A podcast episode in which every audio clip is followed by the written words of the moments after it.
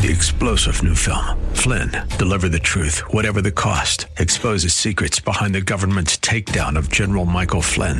Flynn knew what the intel world had been up to. He ordered the first audit of the use of contractors. This set off alarm bells. He told the truth. He was the most dangerous person for Donald Trump to hire. They had to get rid of Flynn.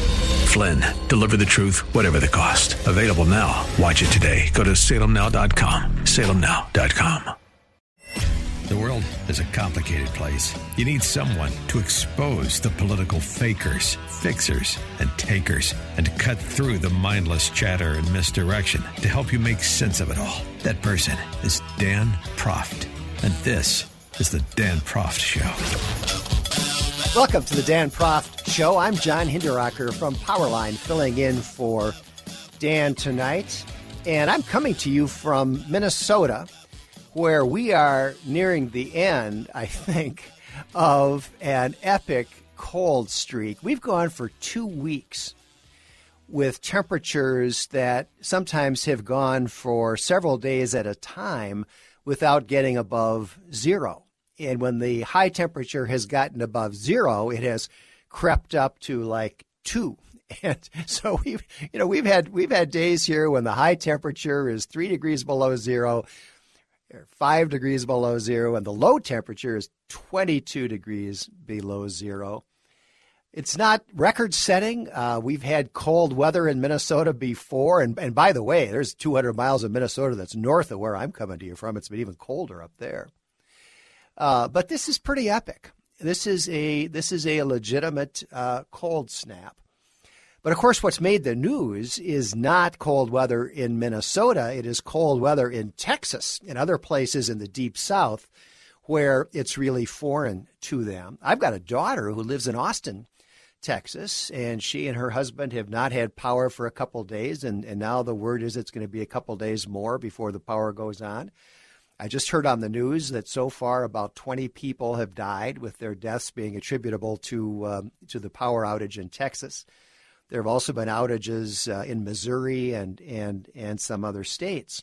And why that is, why it is that that uh, America is now starting to experience uh, uh blackouts, is a really important topic. Uh, and you could you could talk about it a lot. I mean, California is the state where over the last couple of years they've had extensive rolling blackouts. So why is that? And and now in Texas we've got millions of people uh, without electricity, which which can be life threatening. And certainly, if you're in a northern climate like uh, here in Minnesota, it absolutely is life threatening if you don't have access to uh, to, to, power. So, so th- there are there are multiple reasons uh, why we're seeing blackouts re-emerging now as a as a factor in American life. But I want to talk just a little bit about one theory that, that's not the right theory, okay? it's not the right theory. If we have time, we'll get to we'll get to what's the right answer. But but the wrong answer appeared in uh, in the uh, New York Times, and and um, here's the headline in in uh, in today's New York New York Times: A glimpse of America's future: climate change means trouble for power grids. And so, and so this article, um, uh, it, it's kind of amazing. Global warming, what can't it do? Apparently, global warming can cause pretty much anything, including record cold temperatures in places like Texas. And, um, and and of course the thing about these these these global warming fanatics is that their predictions are always wrong and but they feel totally free to change their minds. So so now they tell us that when there are bitter cold temperatures, oh that's global warming too. And somebody made up some theory about how it has to do with the polar vortex and whether it comes down from the Arctic. And this is just totally made up. I mean, there is zero evidence to support any such speculation. They just make this stuff up. And uh, I, I would be a lot more impressed if the global warming folks uh, could make a prediction before something happens instead of making up some fake explanation after after the fact. And and so if you read this article in the New York Times, which is um, is by a guy, what's what's his name? I can't even find here the name of the of the author. But but if you if you if you read the piece, what he talks about to try to slide over the fact that it's kind of absurd to say that global warming is causing global cooling. And by the way, it's been cold, I think, over the entire northern hemisphere. I know they've had some uh, some uh, major uh, uh cold and, and, and snowfalls in, in northern Europe as well but but but but the, the sort of weasel language that they use to to to try to somehow extend the global warming theory based on carbon dioxide emissions to to cold temperatures is by talking about extreme weather events, and and you see that here in the uh, in, in today's New York Times, and and um, and, the problem with with with this sort of vague reference to extreme weather events, and by the way, this is why they changed uh, global warming to uh, climate change, because global warming committed them to warm temperatures, warmer temperatures. Whereas climate change you can use for anything, anything you don't like. You know, if it's sunny and 72 degrees, well, that's not climate change. You know, but if it if it if there's a storm, or you know, if it gets real warm, or if it gets real cold, you know, name it. Um, you know that is uh, that's that's climate change, and and and so um, you know when pressed, they will say, well, it's a, it's it's the growing number of extreme weather events of all kinds. And the problem is that just isn't true. I mean, it just isn't true that there has been any increase in extreme weather events, however defined. Uh, you know, hurricanes. There has not been any increase in the frequency of hurricanes. There has not been any increase in the frequency of severe hurricanes. There has not been any increase in tornadoes. In fact, tornadoes have become less common uh, in recent years. There are not more floods than there used to be. There are not more wildfires than there used to be. The, the, the place that has trouble with wildfires is California, and that's because of their lousy forest management. But globally, no. I mean, it, simply isn't true that uh, there is any any increase in extreme weather events. And and if you look at a map that shows for each state the highest temperature ever recorded in that state, very few of them are recent. The, the vast majority are are from from many decades ago. Uh, it simply isn't true that the fact that it gets to be 105 somewhere, you know, constitutes some kind of an extraordinary event. And likewise, the fact that it gets to be 20 below somewhere, like here in Minnesota, is is not you know, it, it may be extreme, but it, there's nothing unprecedented about it. And yet, it's really remarkable to me because these data are freely available. I mean, for example, if you want to know about hurricanes and tornadoes uh, in North America, uh, you, you just go to NOAA uh, you know, they've got all that stuff. They've got it in charts. You can just look at the charts. If, if you just Google, uh, you know, frequency of, of hurricanes or frequency of tornadoes or whatever, it's not very difficult to find those data. And, and what you'll find is that there has not been any increase in any of these, these kinds of, uh, of extreme uh, weather events. And yet we see, we see in publications like the New York Times, which is a daily font of misinformation, we see people just casually asserting as a fact that there are these uh, there are increased numbers of extreme weather events um, as a result of global warming or or, uh, or or call it climate change. Although, by the way, if you ask one of these people about climate change, you say, "Well, exactly how is the climate changing?" The answer is it's getting warmer, right? So so there's not a big uh, gap between between the old term uh, global warming and the newer term uh, climate change because the change ostensibly of course is you know is getting warmer so so my point is that despite the fact that it's it's very easy to track down information about extreme weather events and and and verify the fact that no there has not been any increase. There is no in, ongoing increase in in such weather events. Nevertheless in publications like the New York Times uh, people will just assert uh, with with no support, no reference, no data, no facts, will just assert that that that there's this this this great increase, you know, not a slight increase, but this this enormous increase in in uh, extreme weather events, and and and they'll use that to sweep in everything from a heat wave to a flood to uh, record low temperatures in in Texas. It's completely uh, completely dishonest. What actually has caused the uh, the blackouts in Texas is a couple of things. One, they really weren't prepared for cold temperatures. What they prepare for is hot temperatures. That's normally what stresses their electrical grid. Number two, they foolishly have relied on a considerable number of wind turbines, and they don't work when it gets cold. And number three, their natural gas infrastructure, that's where they get most of their electricity. Their natural gas infrastructure was not well hardened against low temperatures, and they had a bunch of uh, pipeline failures. That was, that was a huge, huge factor. Whereas in a state like Minnesota, we, we burn a lot of natural gas and we, and we use natural gas pipelines, but cold weather is expected, and that infrastructure is hardened against against cold. So that's basically what, what, what has led to the uh, the problems in Texas, and it's got uh, certainly nothing to do with uh, with global warming. But these uh, these people on the left, uh, as the saying goes, they don't embarrass easy, and and with a straight face, uh, they will tell us that record cold temperatures and resulting electricity blackouts are caused by none other than global warming. We'll be back with more after these messages. Well,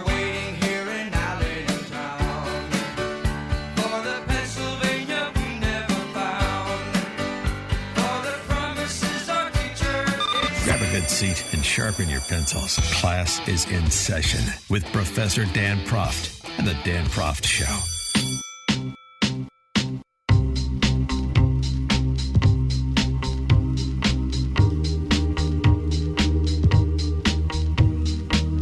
Welcome back to the Dan Proft Show. I'm John Hinderaker from Powerline, filling in for Dan tonight.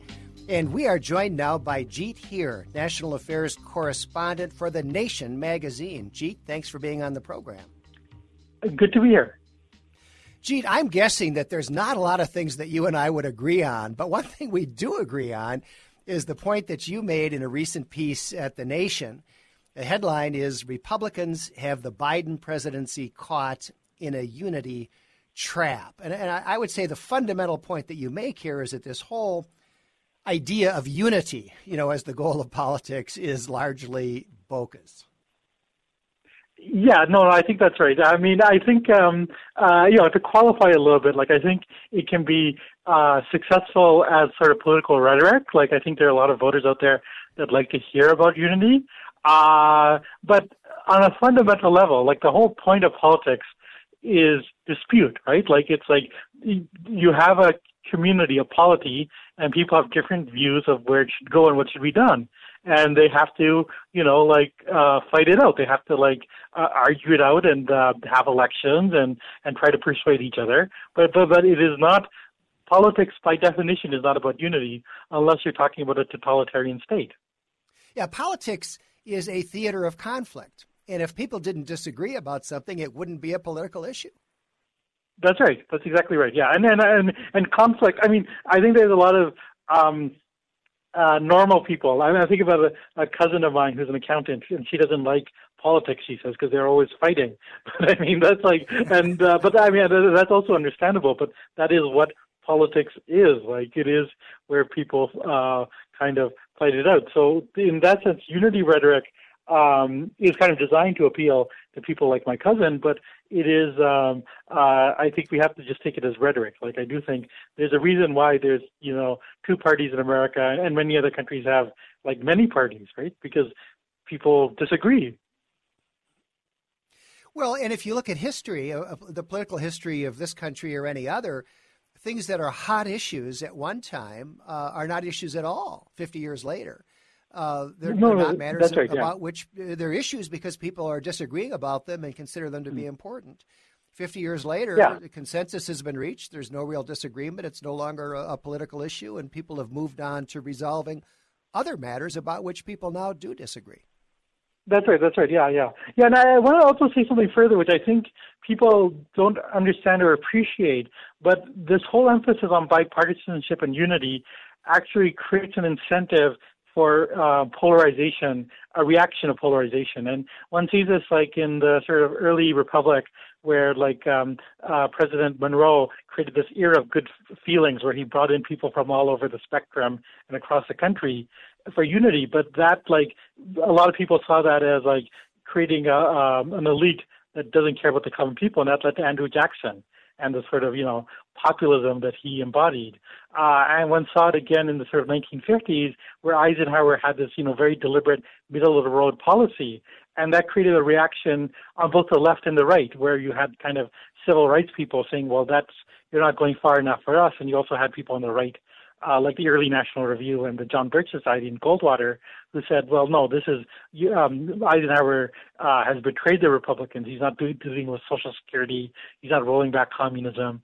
So, so again, I, I sort of see, you know, unity talk almost by its nature tends to provoke people um, uh, to push against it and, and, encourages polarization. Now, you make a point in your piece uh, that maybe is a little bit different from a point I would make, but let's talk about it. Uh, one of the things you argue is that this talk about unity, bringing the country together, et cetera, by Joe Biden and members of his administration is kind of playing into the hands of Republicans and is really empowering them in a way that Biden shouldn't intend. Yeah, no, I, I do think that that's kind of like a danger where, like, you know, um, if he uh, if he talks about unity so much, then Republicans can kind of, you know, obstruct stuff and say, well, we don't agree with it, so it's anti-unity. So anything, um, and we do see that. I mean, I do think that we've seen Republicans use the unity language against Biden. Uh, but, but having said that, I mean, like Biden himself has also tried to redefine unity as not unity with uh, bipartisanship of Republicans and Democrats, but unity of what polls well. So he can say, well, you know, 80% of the population wants a stimulus check, so like that's unity. So, so that we're we're seeing kind of very interesting battle of defining what is unity, and I think the Republicans are really emphasizing the old sort of bipartisan idea. Let's say, well, if you can't get both parties on board, it's um, uh, you're dividing the country. And I think Biden, you know, having been caught in that unity trap, is trying to work around it. We're talking with Jeet Heer of the Nation magazine. Jeet, let's broaden the conversation just a little bit. One of the things that we've all heard just ad nauseum, you know, in recent years, is is people talking and com- usually complaining about the fact that we are so polarized. Uh, mm. You know, America's gotten so polarized. You know, uh, it's it's extreme, or it's it's it's it's it's too partisan, or it's too aggressive. You know, and, and I think there's some truth to that. Um, but but how does that fit into the general view that you and I both share, which is you know that's what politics is for, is to resolve the very matters about which uh, you know pe- people don't agree. Yeah, I, mean, I think some of the polarization stuff is actually a, a genuine concern about the fact that the American political system doesn't map on very well uh, with these types of these periods of uh, increased disagreement, uh, where it's on, on parties. And I think in the olden days, you had sort of liberal Republicans and conservative Democrats, and you could create these sort of cross-patch alliances. But once you have very polarized political parties, and you have something like the Senate, uh, which um, uh, has a lot of veto points, and has and the American political system as a whole has a lot of veto points, what you kind of get is gridlock. And I think that that is a kind of concern. We don't the um, we're uh, which we've seen over you know by um, administrations of both parties for a long time. I mean, the only place that presidents can really get stuff done is foreign policy, which is why you know like Bush was able to invade like Iraq. But you in, in domestic policy, I think America has had gridlock for you know pretty much this um, you know the 21st century, uh, and that, that's a problem. I think that's something that one has to think about and work around. But um, uh, but I mean, again, well, the issue If I could just interrupt for a second, Gene, I, I agree with you there, and I, it seems to me that our whole our constitutional system is set up so that it's hard to get things done unless there's consensus. Because as you say, mm-hmm. there's a lot of ve- there's a lot of veto points. There's a lot of reasons why something doesn't happen, and for things mm-hmm. to happen, there's got to be pretty good consensus under our system. And so, I think part of what we're seeing here is is where you haven't got that consensus, people get increasingly frustrated because they don't see movement in either direction. Yeah, no, that's right, that's right. Yeah, and I, I think that is a genuine issue. And where we might disagree is, I, I mean, my thinking on this is that I think it's actually kind of you might want to get rid of some of these veto points, um, uh, and you know, like just have a, uh, a more uh, direct policy so that like when Republicans are in charge, they can get their policies, and when Democrats are, they can, and and the voters can decide. But uh, I mean, that, that's a very hard thing to do. I mean, we see with you know the filibuster. Uh, but but yeah, I, I mean, like I do think that this issue of gridlock kind um, has to be dealt with. Gee, I think that's a, I think that's a great point. Uh, we're up against a hard break. We have to leave it there. We've been talking with Jeet Heer of the Nation magazine. Jeet, thanks for being on the show. Oh, it is a really good to talk.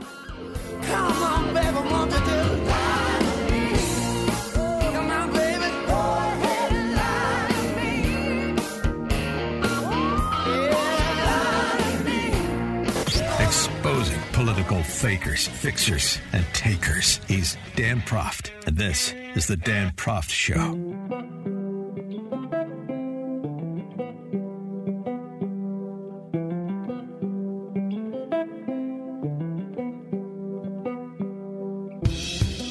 Welcome back to the Dan Proft Show. We are joined now by Jim Pinkerton, former White House aide under President Reagan and the first President uh, Bush, and news contributor and contrib- contributor to the American Conservative and Breitbart.com. Jim, thanks for being on the program. Uh, thank you, John. Jim, I want to start by talking about a piece that you've got at, at Breitbart. Um, the headline is Democrats Wrestle with How to Quit and acquitted Trump. And, and, basically, the Democrats have been addicted for the last four years to Trump hatred, and uh, and, and, they can't let go. What, what what's going on? Uh, well, I mean, I, I I borrowed that headline with full credit, of course, from Politico. Which, that was literally their headline. And I thought it was funny that a mainstream media publication would be so you know accurate as to uh, Democratic motivation, which is to say that you know hating on Donald Trump has been good business for Democrats and of course the media. They both kind of admit it. Uh, the challenge now is that hating on Trump is still good business for the media, which is why they always want to cover him. And the Democrats, of course, now have a problem because they're in charge, and so they want attention to go to Joe Biden and Joe Biden's, you know, agenda. And nobody's quite given this memo to the MSM yet that no, hey guys, cover Biden and how great he is, not Trump and how terrible he is. That's a message that the Democrat coalition is going to have to sort out among itself. You know, Jim, I think it's really extraordinary that we had this incoming administration and uh, normally they want to forget all about the guys that lost. You know, what's the point talking about them? And they want the news to be all about their plans. You know, and instead we had this spectacle of of the of the post, you know, the out of office impeachment. I just thought it was extraordinary that the Democrats thought it made sense to have the focus on on the on, on Trump as opposed to Biden. Yeah, I mean Biden will be on the ballot or the Democrat, you know, and, and, and the Democrats will in, in 2022 and so on. Uh, you know, Nancy Pelosi saying that she wants to have a, you know, January 6th commission in the spirit of the, the 9/11 commission of a couple decades ago, uh, only guarantees. You know, if you were a assignment editor at CNN and you had a chance to, you know, cover you know the the the use all the video footage of those idiots on January 6th storming the Capitol, or you know the Agriculture Secretary Vilsack talking about the new farm bill. Which would you choose? I mean, that's you know it's so loaded in the favor of the sensational Trump news that even just this morning in the Washington Post, Eugene Robinson, who's a liberal stalwart at, at that newspaper, his headline was quote, let's leave the 45th president behind and focus on what's ahead. Now that's an op-ed writer talking. Meanwhile, of course, you know, the Washington Post is still just as obsessed with Trump as are all the rest of the MSM. So they've got to figure this out.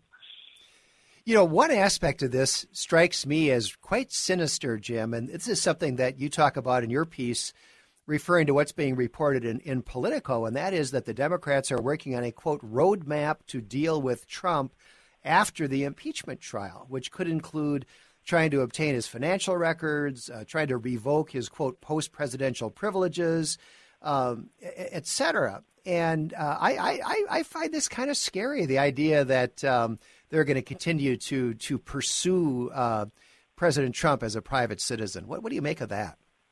Well, it is interesting, and, and it has a certain edge to it, as as you indicate. But it also, as I pointed out in that piece, Joe Biden is going to have to think about this a little bit. Now, wait a second. Do I really want a bunch of disclosure rules and so on and so on about nepotism and family and influence and money and so on? I mean, though, you know, Trump, for, for better or worse, is going to get, you know, slayed by, you know, half a dozen different prosecutors from New York to Atlanta. And so any financial secrets that he has, I suspect, will come out in a subpoena or a court trial, you know, within the next, you know, year or two. Uh, you know, Joe Biden is, if, if he wants that kind of treatment, if, if they mandate disclosure, if they mandate you can't do this, you can't do that, uh, you know, th- this stuff will have to apply to the 46th president just as much as the 45th president. So we'll, I think we'll see a little bit of behind the scenes. Hey guys, let's just kind of cool it on this revenge stuff. Well, we don't want to go down the path of a place like Israel, where if you lose the election, there's a good likelihood you get indicted. You know, uh, being a former politician is, is is a way of trying. You know, you find yourself having to try to stay out of jail. I don't think that's a precedent that we want to follow. Follow here. we are talking. Biden's looking forward to, and, oh, yeah. Hunter Biden. Yeah, right, right. We are talking with Jim Pinkerton, and we're going to be back with more after these messages. Oh, no, we're gonna rock down to Electric Avenue, and then we'll take it higher. Oh, the more you listen, the more you'll know. This, this, this is the Dan Proft Show.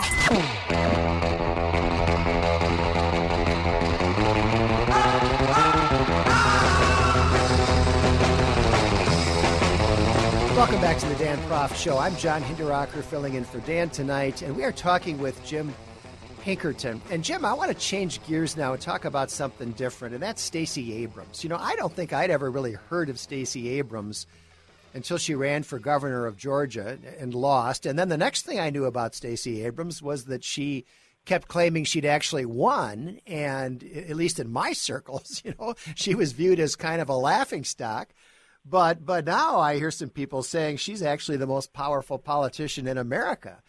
And uh, talk about that a little bit. You've got a piece uh, at, uh, at at Breitbart. Um, uh, it's t- it's headline: Stacey Abrams outlines her plan for Democratic domination. So, what's the Republican plan? Well, yeah, exactly. I, I mean, you know, like you're exactly right. When she ran for governor in 18, she ran a you know a strong campaign. She lost by 50,000 votes, in 18. and then she refused to concede, and that made her kind of a figure of fun among Republicans, you know, calling her, quote, Governor Abrams, unquote, and so on. And, but then, you know, instead of just be settling back to become a laughing stock, she, you know, put her nose down and, and got to work and continued what has driven her uh, for, the last decade or more, which is registering voters. And this is something that Republicans have to come to grips with. In the last 10 years, the number of registered voters in Georgia has risen from 6.6 million to 7.6 million. That's about a 17% increase. And Abrams says that of that million new voters, 800,000 are thanks to her. Again, we can analyze those numbers, and maybe she's right, maybe she's wrong, but the, the 1 million votes voter increase in registration surge it is undeniable, and that explains why I think why Trump and and uh, former President Trump and former Senator Loeffler and former Senator Perdue uh, all lost in Georgia. The turnout the Democrats engineered was on the order of you know 40% from 16 to 20. Uh, and, and those were, you know, the numbers show those were new Democratic voters. And Abrams did something really sort of profound and obvious at the same time, which is you win campaigns by getting more votes than the other guy. And the key to that is to get them registered and motivated in the first place. And that's what she's been doing. Meanwhile, what have Republicans been doing? They've been tweeting and that's not a plan for victory.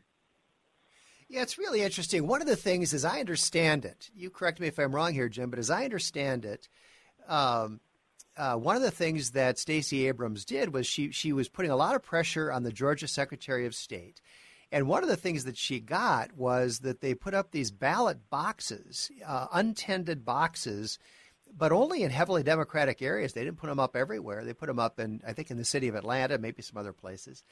And and anybody, any time of the day or night, could come by and drop in ballots. And two questions. Number one, am I saying that right? And two, you know, to me, that just seems like a, a recipe for voting uh, irregularities. Or do you think that's too uh, too cynical? No, I think those are those are both true statements. But it's important to understand that the legal agreement that was hammered out between Abrams and her various groups with called like names like Fair Vote and so on, and the Georgia Secretary of State was achieved if that's the right word, signed in April, almost almost a year ago, where you know there's a, any point that Republicans wanted to make about you know vote ballot harvesting and vote boxes left unattended and so on should have been made in April, not in November and December. I mean, look, this is a clear case where Abrams, and you should all, we should also, I mean, your, your listeners should be aware of a, a, an incredibly smart and effective Democratic lawyer named Mark Elias at the law firm of Perkins Coie, uh, who has been, along with a bunch of other smart Democratic lawyers, has been doing all this maneuvering, and Republicans, frankly, haven't been paying attention to all all these agreements. I mean, our lawyers are people like, unfortunately, like Sidney Powell and you know Lin Wood and Rudy Giuliani, who were who were like worse than ineffective, and you wonder why we lose when they outlawyer us. Anybody who's in the legal game knows that the, the merits of a case are oftentimes less important than the quality of the lawyering that goes into it, and so Republicans have to learn to play that game and find our own smart lawyers who can go toe to toe or at least call attention to at the time when these kinds of terrible agreements are reached. Yeah, um, I, I, wrote a piece on on Powerline recently. Why can't Trump find a good lawyer? that's a, that's a story in its that's a story in itself, Jim. But but you know what I'm talking about. So so let's let, let's go to the next step though, as you do in your in your piece, Jim. I mean, let let's let's say okay, hats off to the Democrats for being smart, being tough, being effective. But instead of complaining, let's learn from it. So so what what exactly can Republicans do here to fight fire with fire?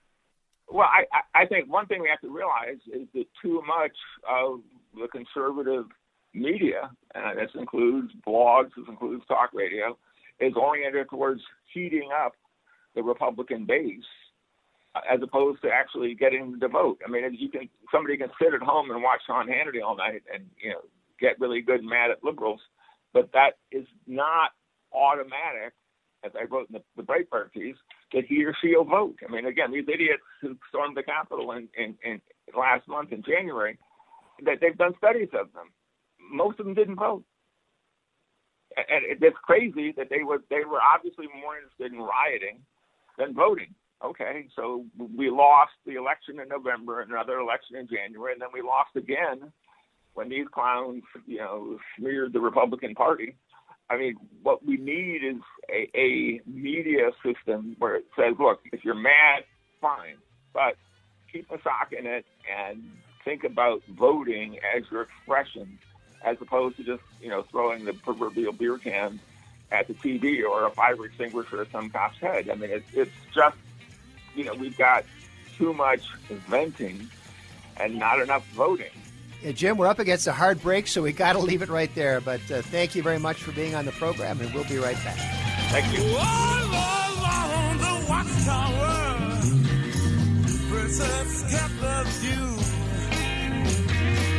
While all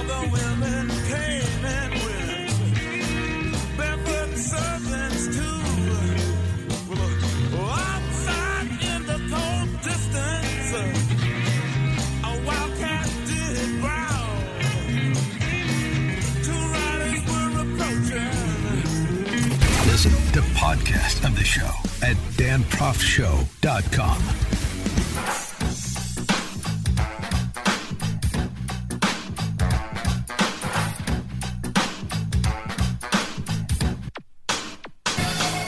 Welcome back to the Dan Proft Show. I want to wrap up this hour uh, talking about a news story. This is coming from the Washington Times based on an interview that was published uh, in the MIT Technology Review, an interview with uh, Bill Gates. Bill Gates uh, is telling us that everybody in the so called rich countries, that would include us, should transition to 100% synthetic beef in order to significantly curb the greenhouse gas emissions driving climate change. So this kind of goes back to the original version of the Green New Deal, which Alexandria Ocasio Cortez uh, uh, posted, then claimed it was she was hacked and then backed away from it. Kill all the cows. Kill all the cows was one of the planks in the Green New Deal platform. And this is being resurrected by Bill Gates. He's saying that all of us in the in the so-called rich countries should stop eating meat and instead start eating these these substances that that that um, th- that are now being produced in, in, in the lab. And and supposedly this is going to help the climate by reducing carbon dioxide emissions, and, and carbon dioxide emissions come when the cows uh, chew their cud, et cetera. That results in, in the release of, of a certain amount of methane, I believe, into the uh, into the atmosphere. Now, one thing I don't know is what about pigs? I mean, you know, and, and sheep. Uh, you know, do do do pigs uh, not uh, create some of the same um, uh, problems as as cows? I mean, are we going to be asked to give up uh, bacon and, and, and pork chops and, and lamb uh, and, and so forth, along with uh, hamburgers, steaks, and uh, roasts. I, you know, I, I think we we in this whole climate thing we have just drifted off into never never land. I mean, we are not going to stop eating meat. We would be crazy to do that. Bill Gates, I can guarantee you, Bill Gates is not going to stop eating meat. And of course, he says all those people in the 80% or whatever of the globe that's developing, not rich, they get to keep eating meat. You know, it's just us that he wants to be forced to uh, eat uh, Labrador, laboratory produced uh, substitutes for actual actual meat. Uh, I can tell you right now that is not going to happen. Bill Gates isn't going to do it. You're not going to do it. I'm not going to do it. And what it really illustrates is just how these people, when they talk about the climate, which by the way is not doing what the modelers promised us it was going to do, the models have proved to be wrong. The the Earth is not is not heating as the models uh, predicted. But you know, we've got to the point where where uh, the craziest things are being proposed as alleged remedies for this non-existent problem, in my opinion, of of uh, of global warming. And the ultimate remedy, of course, is to get rid of all of us people. Every time you breathe, you exhale uh, carbon dioxide. And of course, we're the ones that eat the meat and drive the cars and so on. And sometimes I get the feeling that what these people would really like to do is get rid of us because when you get right down to it, we are the alleged problem. We will be back with more uh, in the next hour of the Dan Proft Show. This is the Dan Proft Show. The world is a complicated place. You need someone to expose the political fakers, fixers, and takers, and to cut through the mindless chatter and misdirection to help you make sense of it all. That person is Dan Proft. And this is the Dan Proft Show. Welcome back to the Dan Proft Show. I'm John Hinderaker from Powerline, filling in for Dan tonight, and we are joined now by Paul Kengor professor of political science at Grove City College in Grove City, Pennsylvania, contributor to the American Spectator, and author of the uh, the new book, uh, "The Devil and Karl Marx: Communism's Long March of Death, Deception, and Infiltration." Paul, welcome to the program. Yeah, thanks, John. Good to be with you. I got to tell you, Paul, that book sounds like what I'd like to read. well, it's not exactly a pleasure read. You know what I mean? Pretty, uh, pretty, pretty depressing stuff but you know that's that's the state of where we are. Sadly, today it's um, I, it's hard to believe that that in the year 2021 you would have people supporting Marxism or at least saying positive things about it. But you know, fortunately, that's where we are. It's unbelievable. Uh, yeah. So, where can people get the book, uh, "The Devil and Karl Marx"? Uh, uh well, just go to yeah, go to Amazon.com. Um, go to that's good enough if you want to. By the way, I should note this is kind of new news that the the book advertisements for the book were banned by Facebook. What? So, yes, yes. So, you know, how, how's that, right? Um, yeah, that's that. That's the kind of um, again crazy world that we're in today, and it's a in fact I wrote a I wrote a piece on it for Crisis Magazine. You can Google it. It's called "The Devil and Facebook." It's unbelievable. Did I assume that It got is. reversed? I mean, they couldn't possibly stick to that. I know. Yeah, it's crazy. It's crazy. Uh, uh, but I'll, I'll let I'll let people read that article if they want to learn more. But that, that's where we are with big tech censorship. It's it's out of control. Yeah, that's really interesting. I could talk about that, Paul, for a long time. I've Mm-hmm. actually been involved here in, in, in my state of Minnesota drafting legislation to try to address it. Uh, that's going to be introduced in the Minnesota legislature here sometime in the Good. next. In the oh, next you need to. days. You And- need to. Yeah, yeah. Yeah, yeah. I mean, Yes, nothing's you happening at the address it. federal level, and there's a lot and of I know action. it's a though. private, and I know it's a private company, right? And everybody says, especially conservatives, right? Conservatives, libertarians. It's a it's a private company. They could do whatever they want, but but there are certain basic um, standards of decency and fairness in the public square. Um, you know that has to do with um, with with bias, with discrimination Right. against people for certain Right. viewpoints. Our And- our and- our yeah. statute, Paul, to your point, our statute uh, bans discrimination on the basis of race, uh, religion, sex, Right. or political orientation. Yeah, And- and, so pro- a- and it's a- probably sexual orientation is probably part of it, right? You know, the whole LGBTQ. I don't know if that's true of your legislation, but but that's been going on across the board. And so to suddenly exempt the category of viewpoint or political discrimination, but that's that's exactly what they're engaging in. And Oh, that's um, exactly right. So I, I think this is near a- I think- monopoly.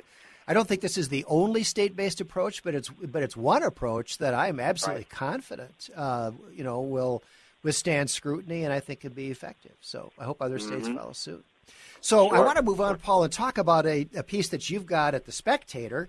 Uh, I, I like the headline: "Warping the credit for Trump's Operation Warp Speed." You know, we've just lived through a really extraordinary event here, a series of events in which this vaccine or these vaccines have been brought to market uh, in record time, and millions of people are being vaccinated. To, talk about that, this is really extraordinary.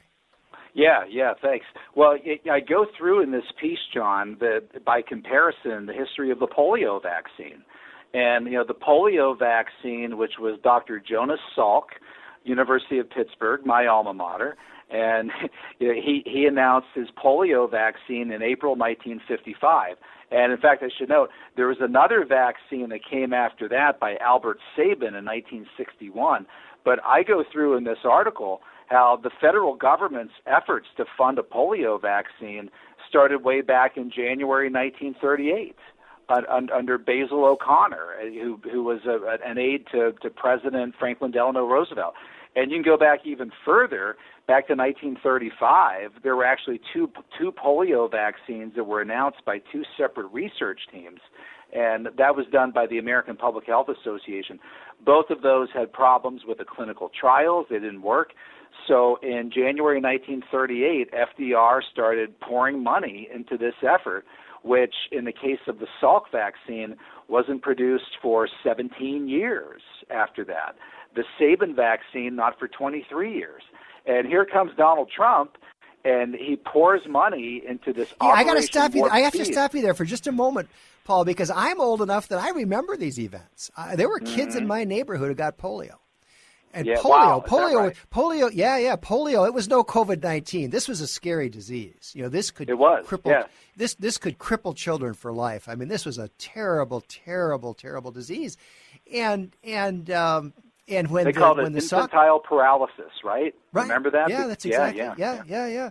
And and and when that when that first vaccine came along, the the Salk vaccine, uh, you know, I got it. I mean, everybody got it. I mean, it was Mm. it was a real lifesaver. And as you say, it was it was you know years, if not decades, in the making. And that's that's really what the history of vaccines has has mostly been. I mean, I I, could be wrong about this, uh, Paul, but I believe that the the prior record before before now was the Ebola vaccine. Is that right? And, Well, that's a good question. Yeah, I, I, I thought of looking that up to see if I could pin that down. I actually studied virology as an undergraduate. I was a pre med major at the University of Pittsburgh, and I, and I actually worked in medicine for four years, so I was very familiar with the with the with the Salk vaccine. Um, and I had that exact question, John. I thought, you know, what is the record for the quickest vaccine that's been developed?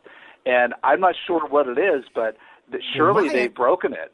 Yeah. Oh, oh there's no they, doubt. Uh, my understanding is that is that Ebola holds the held the record at five years. Wow. You, you know, wow. we, we could Google that. We could look it up. But that's my understanding. And, and, and what was this? Was this the... was maybe from about March, right? Maybe March, maybe April of last year till like November. And by the way, we should note, you know, the the first Monday after the election, right? That's when it was announced. You know, it wasn't announced the Monday before the election on Tuesday, right? It was right. the Monday after the Tuesday of the vote. Right. So, so you're looking at that would have been November. That's the 11th month of the year. This was maybe eight months at the most. It's unbelievable. And, and, and yeah, it's unbelievable. It's the most impressive thing. And if you go back, I mean, this was ridiculed by all the naysayers. Um, I wrote a piece for American Spectator back around April, I think, and it was my first piece on Operation Warp Speed. Maybe, maybe it was even May or June. And I remember quoting um, somebody from MSNBC who was talking about, oh, this will take too long. We shouldn't even try this, right? And like, you know, what do you want to call this? Operation Take Your Damn Time, right? I, I mean, we got we got this big crisis going on here. But but but but Donald Trump poured all this money into it. And I quote in this piece the American Spectator, and I don't need to. I mean, remember that that second debate with Joe Biden, and I, who was the moderator? Kristen Welker, right? And and this was October 22nd, and she asked President Trump, on national television, if he could guarantee that there would be a COVID vaccine within the coming weeks. And, and this is the exact quote from Trump. Quote, I can't guarantee that, but it will be by the end of the year, unquote, which is basically a guarantee, right? Uh, he he right. said it will be distributed very quickly, and he pointed to the progress of Johnson & Johnson, Moderna, and Pfizer. He said they're all doing very well. And then Biden responded to, to that by saying, quote, Trump has no clear plan. There's a quote, dark winter ahead, and here's the exact quote. He has no clear plan, and there's no prospect that there's going to be a vaccine available for the majority of the American people before the middle of next year. That was Joe Biden, John. And within eight weeks of him saying that, he was rolling up his sleeves in Wilmington, Delaware, getting his first dose of vaccine before the year was out. Before the year was out. So, so I mean, this is an amazing accomplishment by Trump, by the biomedical community. They should name this vaccine after him. They really should. And, and, and I, I think it's I think it's really sad that he's not getting the credit for it that he deserves. Well, I couldn't agree more. And, and one of the things we've seen, it's not just Joe Biden that didn't want to give him credit and, and still doesn't, by the way. You know, Joe Biden is still pretending that, oh my gosh, I stepped into the middle of this. There was no plan. Nobody was being vaccinated, which is, I think a million people were vaccinated on Biden's first day in office, something like that. So, you know, that's nonsense. I mean, but but it's not just Joe Biden. I mean, I, I think that across the, the news media, uh, that Donald Trump has not gotten anywhere near the credit he deserves for this achievement just how malicious is this that that that virus in 2020 basically torpedoed uh, Donald Trump's reelection campaign. It, it it got Joe Biden elected, and now of all things, liberals are going to begrudge Donald Trump credit for it. We're talking to Paul uh, Paul K- uh, Kengor, and uh, we got to run to a break, but we will be right back with more with Paul after these messages.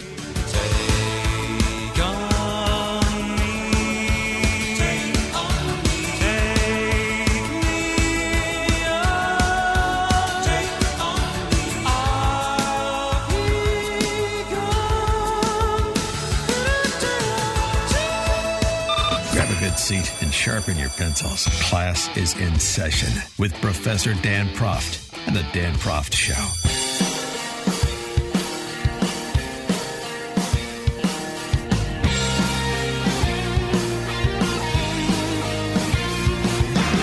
Welcome back to the Dan Proft Show. We are talking with uh, Paul Kengor, professor of political science at Grove City College and author of the brand new book, The Devil and Karl Marx. Paul, I want to move on to a new topic now.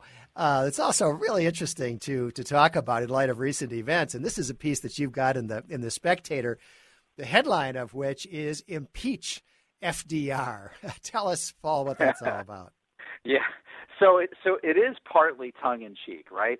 But but but you know I'm I'm taking the Democrats seriously here when when they say that a former president can be impeached. And as somebody who who's taught political science for almost 25 years, uh, who you know every every fall semester you know, we we we read through the Constitution, and I always thought that impeachment was, was a formal process aimed at removing a president. I think right? that's really clear, Paul. I got to tell you, you know, I understand people make certain arguments. I, I, get them, but to me, it's it's really obvious if you just read the provisions of Article One and Article Two. Impeachment is a process whereby you remove somebody from office. I mean, that's right. Really, yeah, yeah. For, for for a sitting president, and people taking notes.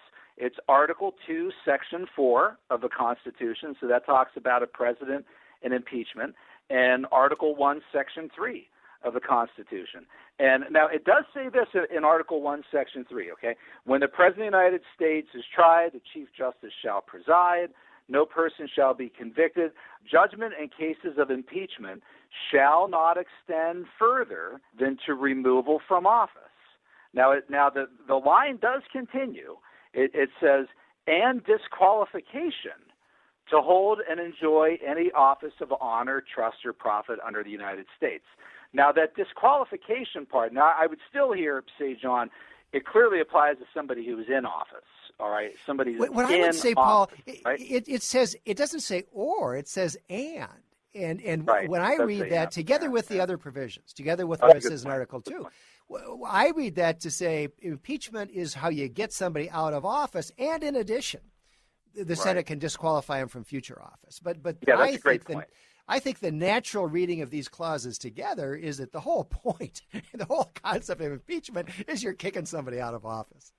That's right. However, that's, that's, right. not And what the that's not, not what the Democrats say. Let's get so let's get back to your Pete's impeach FDR. Yeah. If you take that seriously, well, that's got some implications. Well, that's exactly right. Yeah, and and that's the whole point. So if if we're dealing, if we can deal with a president that's no longer in office, and a lot of these people that were supporting a second impeachment of Donald Trump, right, said this was for purpose of censure, of you know disapproval, you know rejection of his misconduct in office.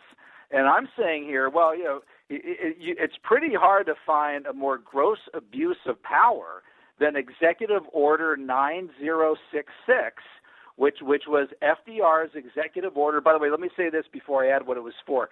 John FDR did. Are you guys ready for this? People, grab your pens. Okay. FDR signed how many executive orders as president? Are you ready? Three thousand seven hundred and twenty-one. Three three thousand seven hundred twenty-one. All right, your imperial president Donald Trump signed two hundred twenty. All right, so FDR blew away everybody okay, in presidential history on that. And, and liberals consider him the greatest president of the 20th century, one of the greatest presidents of all time. Among these 3,721 FDR executive orders was Executive Order 9066, and that's the one that placed 120,000 Japanese Americans in the internment camps. And you know, th- this would be the kind. This is the kind of thing that if a Republican president had done something like that, uh, that Republican president would forever live in infamy, would be forever rated the worst president of all time. Liberals would probably scream so much about it that they would have probably by now succeeded in banishing the Republican Party from politics, of all things, right? Um, but but FDR has gotten away with the internment of the Japanese because because liberals like FDR. And and I'll say one more thing here too about this. This is another fascinating statistic. Every elected Republican president since Eisenhower, all right, every single elected Republican president since Eisenhower, use the word elected because Gerald Ford is the one exception. Um, all of them had articles of impeachment introduced against them by Democrats. So this is what Democrats do. They impeach, impeach, and impeach. And they're now at the point where they not only impeach you or try to impeach you while you're in office as a Republican, they will get you when you're out of office. And and and and listen here now, John. Don't be surprised if in 2022 they try to impeach Donald Trump again. If in 2023 they try to impeach him again, in 2024 they try to impeach him again. They, they've totally abused this process. They've completely politicized it and weaponized it, and it's um, it's egregious. It's really shameless. You know, Paul, during the Middle Ages, there were a lot of heresy prosecutions, and death did not necessar- necessarily extinguish your liability for being found a heretic. So occasionally, mm. a deceased person would be would be prosecuted for heresy, and if he was convicted, his body would be dug up and his remains would be burned at the stake. And I've often thought about that. I, I, I, think that's kind of what the Democrats are doing with, with Donald Trump and this whole concept of impeaching the president. And, and in FDR's case, of course, a president who's long, long since dead. I mean, it's the same kind of mania. You know, he's out of office. You know, what more do you want? But that's not enough. You know, it's not enough. No. It's like it's like and, digging up. For, it's like digging up the body and burning it at the stake. You know, they're, they're just right. never satisfied. Yeah, and, and and for liberals listening right now, saying, "Oh, the Constitution, it, it doesn't, it does." You're you're talking about a deceased president. It doesn't mention a deceased president. Uh, also, okay, it doesn't mention a former president either.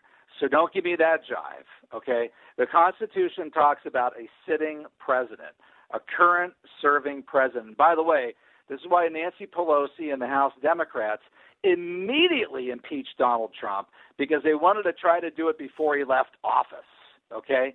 And they they did it even before their buddies at the New York Times and the Washington Post printed timelines as to whether or not uh, the people on January 6th started assaulting the Capitol building before Donald Trump finished his speech, right? right. Um, you know, th- there have been you know, there there have been a whole bunch of reports now by I, I mean you name it, New York Times, Washington Post, uh, NPR, FBI, you name it, that the January 6th Capitol attack was pre-planned.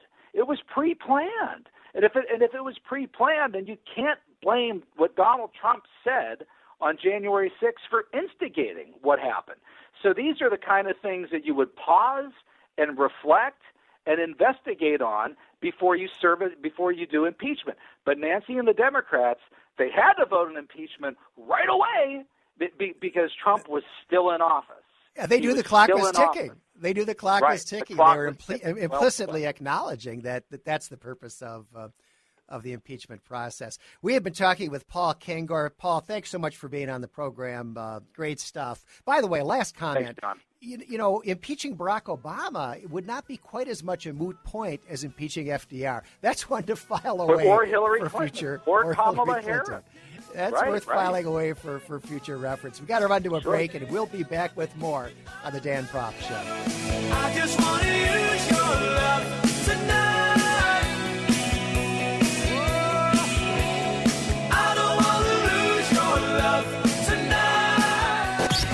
exposing political fakers, fixers, and takers. He's Dan Proft, and this is The Dan Proft Show.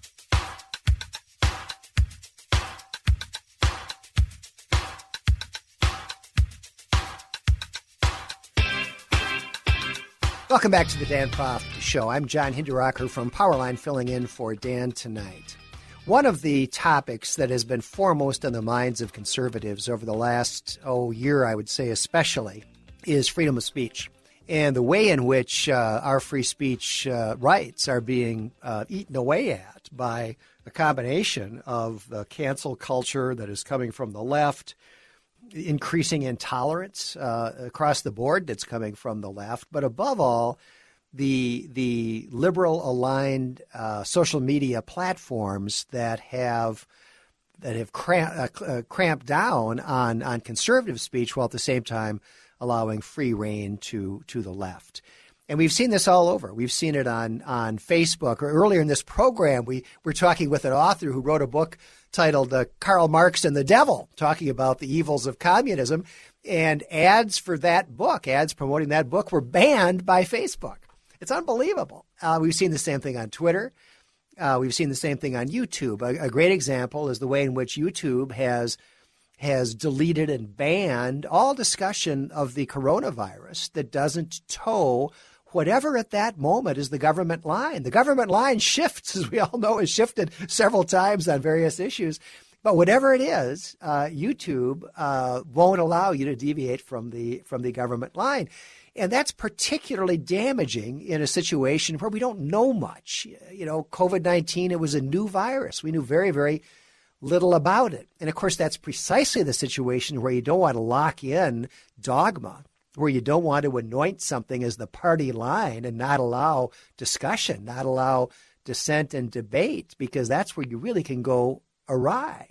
When, when you really don't know a lot of facts, that's when you need to have the most robust and the most vigorous public discussion. And instead of promoting that, it was actually shut down by the very social media platforms that ostensibly are, are devoted to speech and that have, in fact, become in today's world the main venues on which most people express themselves on, on the issues of the day. So it's a huge, huge problem that those uh, social media platforms, I think without exception, are discriminating against conservatives. I'm no longer on Twitter, for example, a relatively relatively minor example, but it's one of many. Uh, the liberals would say, "Well, if you don't like uh, if you don't like our our social media platform, start your own." And so some people started Parler, and what happened? Uh, their app was yanked by Google and Apple, and then their server access was cut off by Amazon. They were driven right out of business by what would appear to be a conspiracy and combination and restraint of trade in violation of Section 1 of the Sherman Act. I'd, I'd love to represent Parler in that lawsuit. And so, what to do? And, and I think the answer is pretty clear. There, there's not going to be anything done at the federal level. We're not going to have uh, amendments to Section 230 of the Communications Decency Act and so forth because the Democrats won't do it. You know, they like having conservative speech suppressed. It's not going to happen in the foreseeable future. What we can do, and, and what we are doing in a number of states, is to take action at the state level. And this is what I think can be really effective. If we get 10 or 15 states that are controlled by conservatives, and there are something like 30 states that at least nominally are controlled by conservatives, and if they pass good, solid, well crafted legislation that, that strikes back against this discrimination, uh, I think we can win this one. And here in Minnesota, where I live, I've been involved in in in uh, in drafting and promoting legislation that is going to be introduced in the Minnesota legislature any any minute now, any any any day now. Uh, and that legislation is couched in terms of anti-discrimination. What it does is to ban social media platforms, as we have a technical definition there, from discriminating against users on the basis of race, sex, religion, or political orientation and there are statutory damages. So if there's a violation, you can automatically recover fifty thousand dollars plus attorney's fees, as well as the potential for um, for injunctive relief. And that's one approach. There are some other approaches that other states are trying, but I personally think the anti-discrimination theme is is the one that is probably going to be the most effective, probably going to work the best, and certainly is going to stand up to whatever uh, legal or constitutional scrutiny uh, might be brought to bear. But I think this is this is one area where there are some really positive developments. I've been talking to people in a number of states. Uh, uh, legislators and activists, law professors have been passing around proposed legislation. And I think that before this year's legislative sessions come to end uh, in the in the 50 states, I think we're going to see uh, legislation adopted in a number of states that is intended to, and I hope effectively will, fight back against the uh, big tech censorship of conservative ideas. We're going to go to a break and we'll be right back after these messages.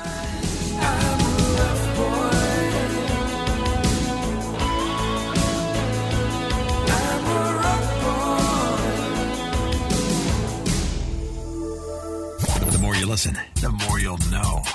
This, this, this is the Dan Proft Show.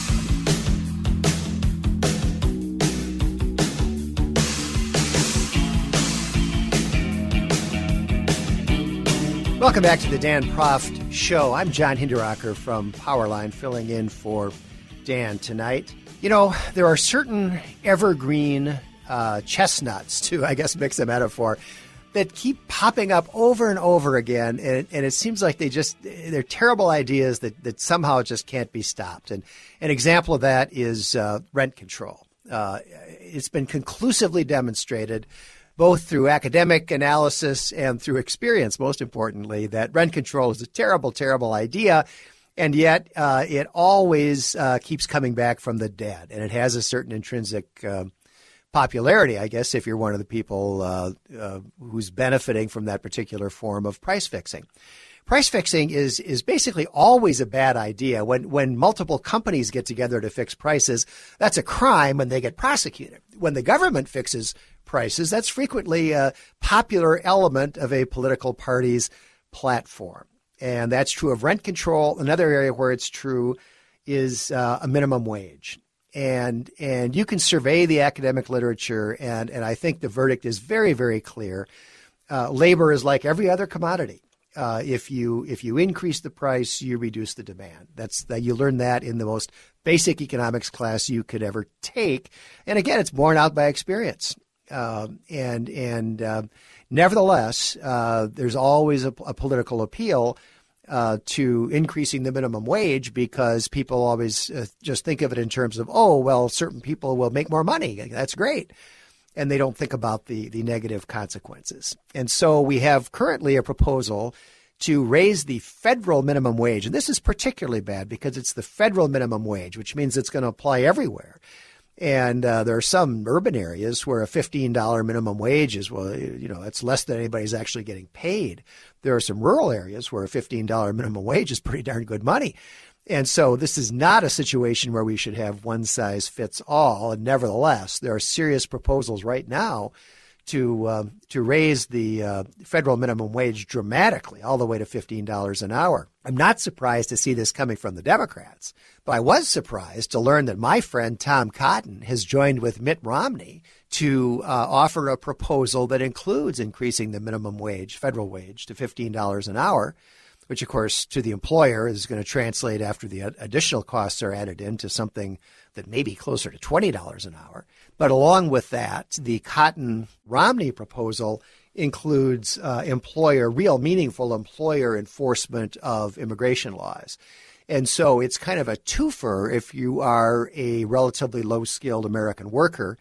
Uh, you both get protected from unfair competition from illegal immigrants. And at the same time, uh, you, you, if you're lucky enough to still have a job, um, you you can benefit from a $15 minimum wage. The problem, of course, is that there are many people who are not worth $15 or $20 uh, to an employer. They simply can't confer that much value, or alternatively, maybe they can confer that much value, but at some point uh, it makes more economic sense to replace them with, for example, a kiosk in a fast food restaurant rather than an employee.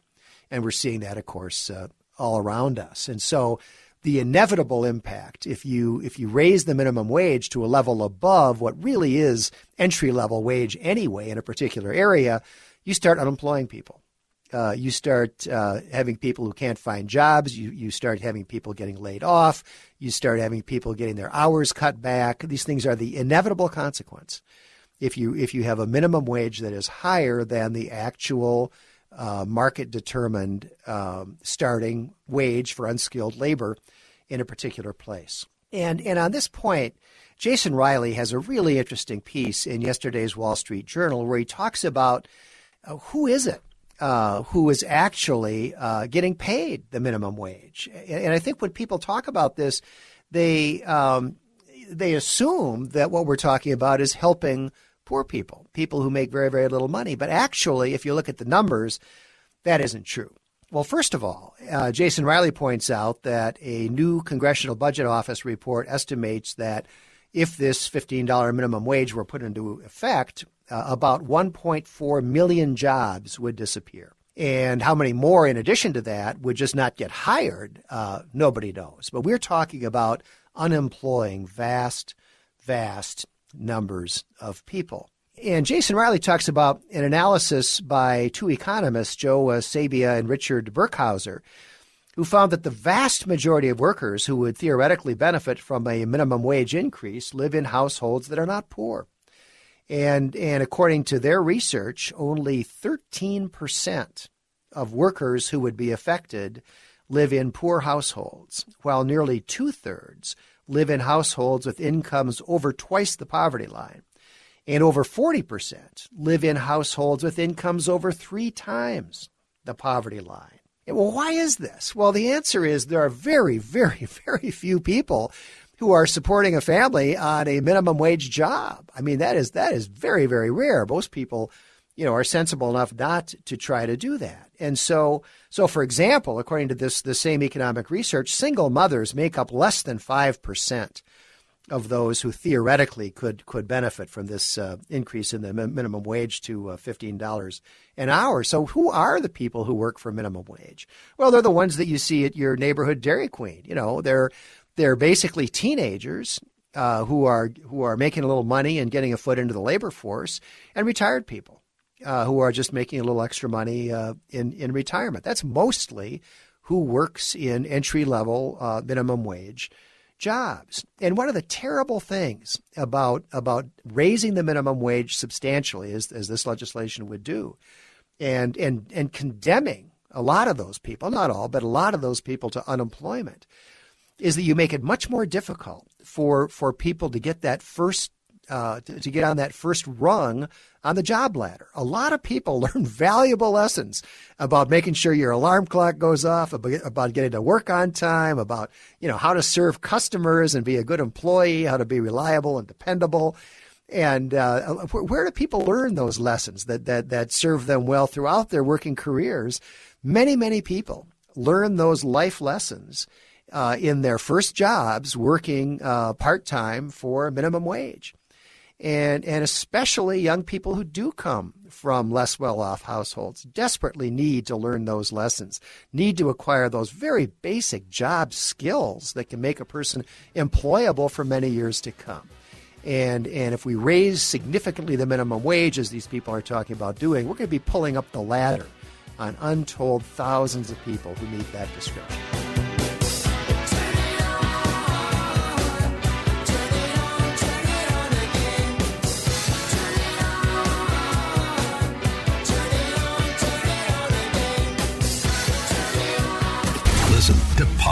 of the show at danproftshow.com.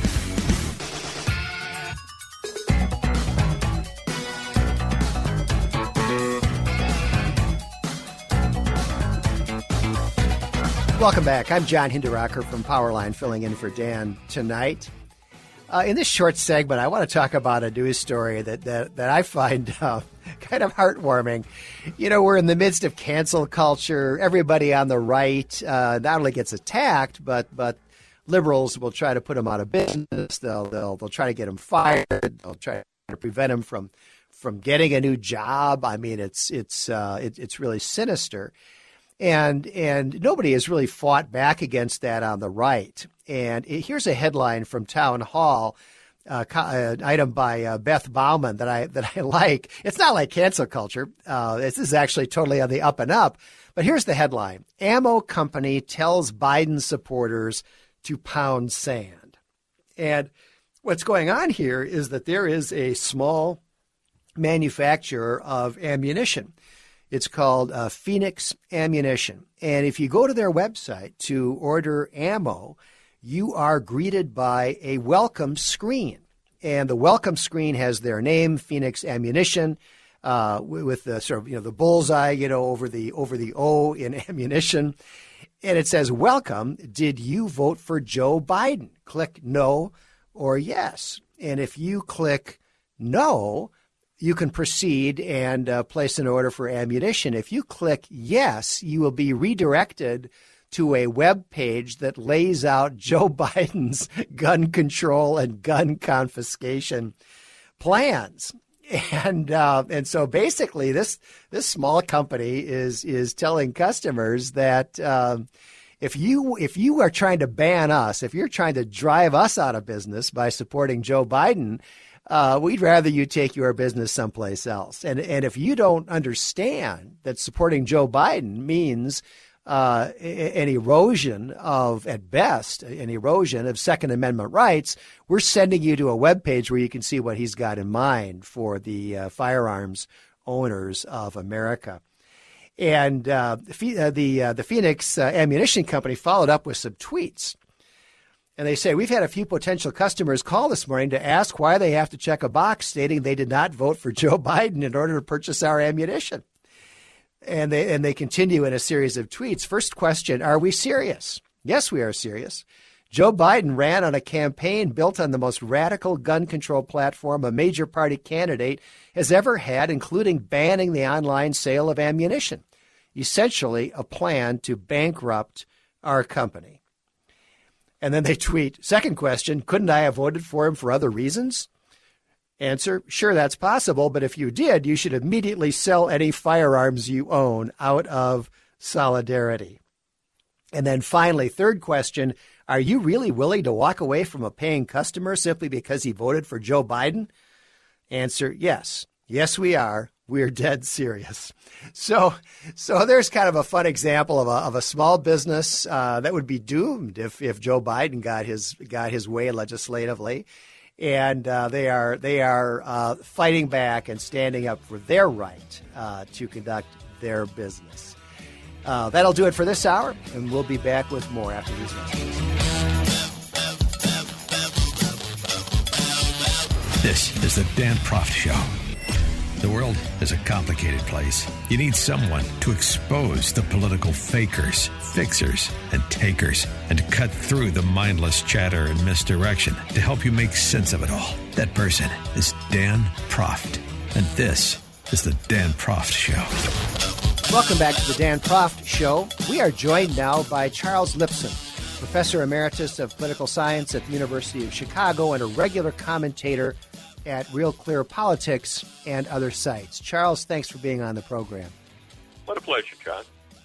Charles, in this segment, I want to talk about a piece that you've got uh, at the uh, Spectator uh, U.S.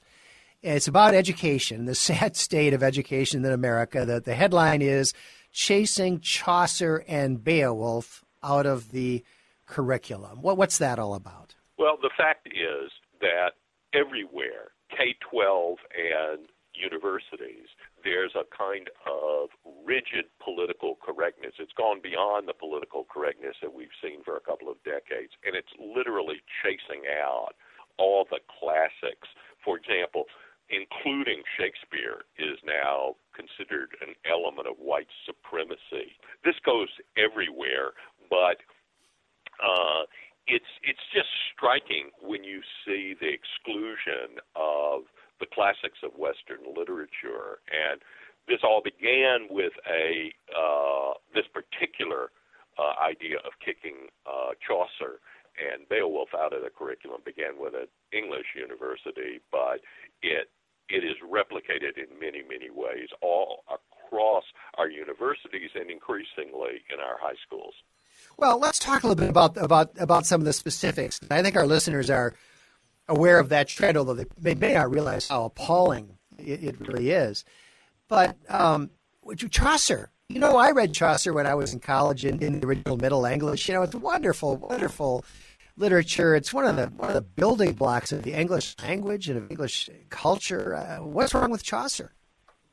Nothing, except that a white male guy wrote it.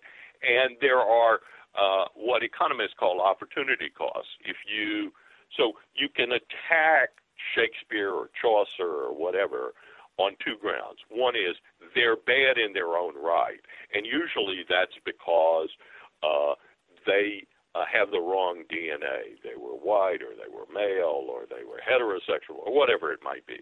And then the other is that we need to have more space for other uh, writers uh, of who are uh, Hispanic or uh, they're uh, female or they're uh, uh, explicitly uh, uh, gay or whatever it might be.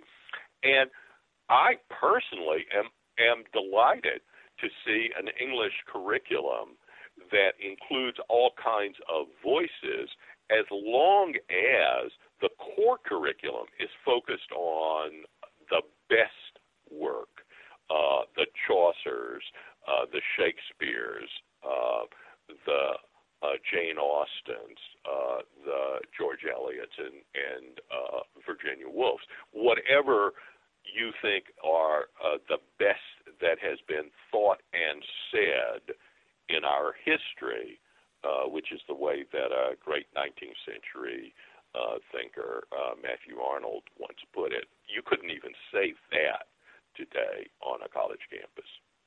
No, you certainly couldn't. I, I, had this kind of morbid fascination, though, Charles, with, with the argument on the other side. How about Beowulf? Now, Beowulf is not one of my favorites. I suppose a liberal could say it's, you know, pro-violence or, or something. What's the what's the knock on Beowulf? Well, I'm with you. I never all uh, liked it all that much. Let me say something about Beowulf. Beowulf is is unreadable uh, for us uh, mortals who don't uh, know Old English. You can read Chaucer, and with a little help, you can understand uh, it. In the, uh, you need a little more help than you would need for Shakespeare, but uh, Beowulf is actually uh, much closer to a German uh, language from which English sprung. I mean, it's a direct uh, antecedent. But um, uh, the the most interesting thing I know about Beowulf, I don't know if you know this, uh, John. Uh, I didn't know it for a long time either. It um, for a long time we only had eight lines of the whole poem and had basically nothing else from medieval uh, England. And then one copy was discovered, and that's all we have is one single copy. Yeah, and that copy got rescued from a fire, I believe, too.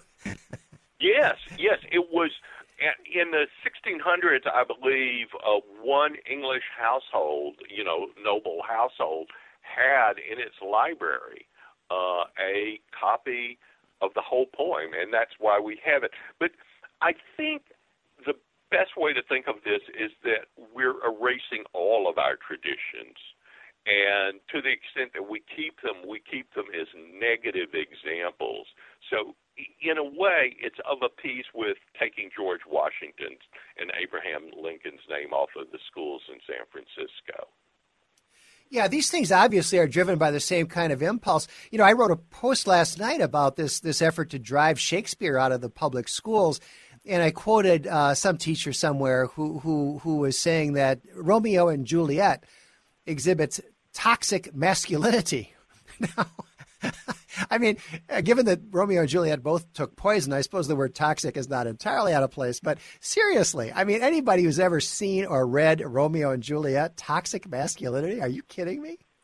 It's just dreadful. I, I would also say that for 20 years or so, uh, I have noticed uh, among really brilliant students who are at elite universities uh, a near total lack of shared cultural background of high culture. Uh, that is, they all can, you know, quote from uh, Homer, meaning The Simpsons, but not from Homer, meaning the poet. And things that uh, a previous generation had, which is a kind of deep in your bones knowledge of the King James language, the language of the King James version of the Bible, uh, and and the English Book of Common Prayer, which may many people may not know, but their language reflects it. Uh, the same is true for Shakespeare. The same the same is true for you know, for Americans for Mark Twain if and of course Huckleberry Finn, which is one of the greatest novels in American history, is now just completely prohibited because of the N word. Uh, as if Twain himself wasn't a great uh, anti-racist. So there there is something beyond the loss of um, reading great works and even uh, understanding our tradition, and that is that as part of a common culture, we need to have a kind of common cultural background, and we're losing that. And we're losing it deliberately as a political strategy. No, I think you're right about that, Charles. One more thing. I'm curious about your opinion on this. Some of this is obviously politically driven. It's anti-American, it's anti-Western culture. But I think there's another factor. I think that many teachers nowadays, frankly, lack the intelligence and lack the cultural awareness to uh, appreciate or even directly be able to read Shakespeare and Chaucer. What do you think about that? We have all these graduates of education programs, you know, teaching in the public schools. I think that a lot of teachers are just not up to that task.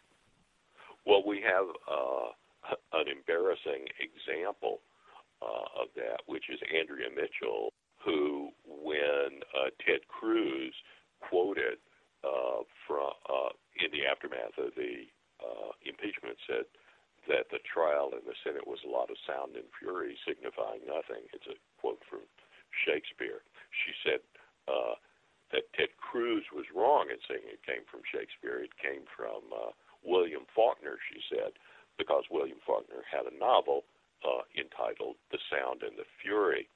But what is so embarrassing about that is that Andrea Mitchell was an English major in college. and anybody knows anything about Faulkner knows that the point of that he didn't just randomly take a phrase from Shakespeare. The line from Shakespeare's "Life is a tale told by an uh, told by an idiot, full of sound and fury, signifying nothing." And the point of using that quote was that the first section of the Sound and the Fury is told by a guy who's referred to in the book as an idiot, a guy who is mentally deficient. And and the art of that section of the book is that Benji doesn't understand a lot of the things that he sees, but the reader does. The reader can interpret what he describes and understand it, even though Benji doesn't. So that Shakespeare quote is really vital to the sound and the fury. It's not random, and that's the kind of thing that you would learn as a freshman in any English yeah. class. How many grad? How many graduates of our best high schools could grasp that? Hey, Charles, we're, we're to get a hard break, Charles. So we're going to have to run yep. to some commercials yep. here, but we will be right back after these messages.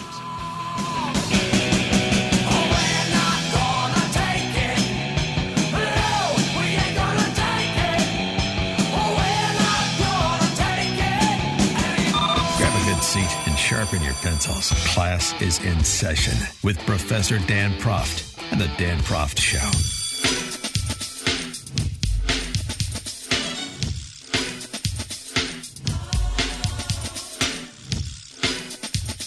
Welcome back to the Dan Proft Show. We are talking with Charles Lipson, professor emeritus at the University of Chicago. And Charles, before the break, we were talking about this movement that we see in the public schools. We see it in the universities. We also also see it in the uh, K through 12 uh, schools.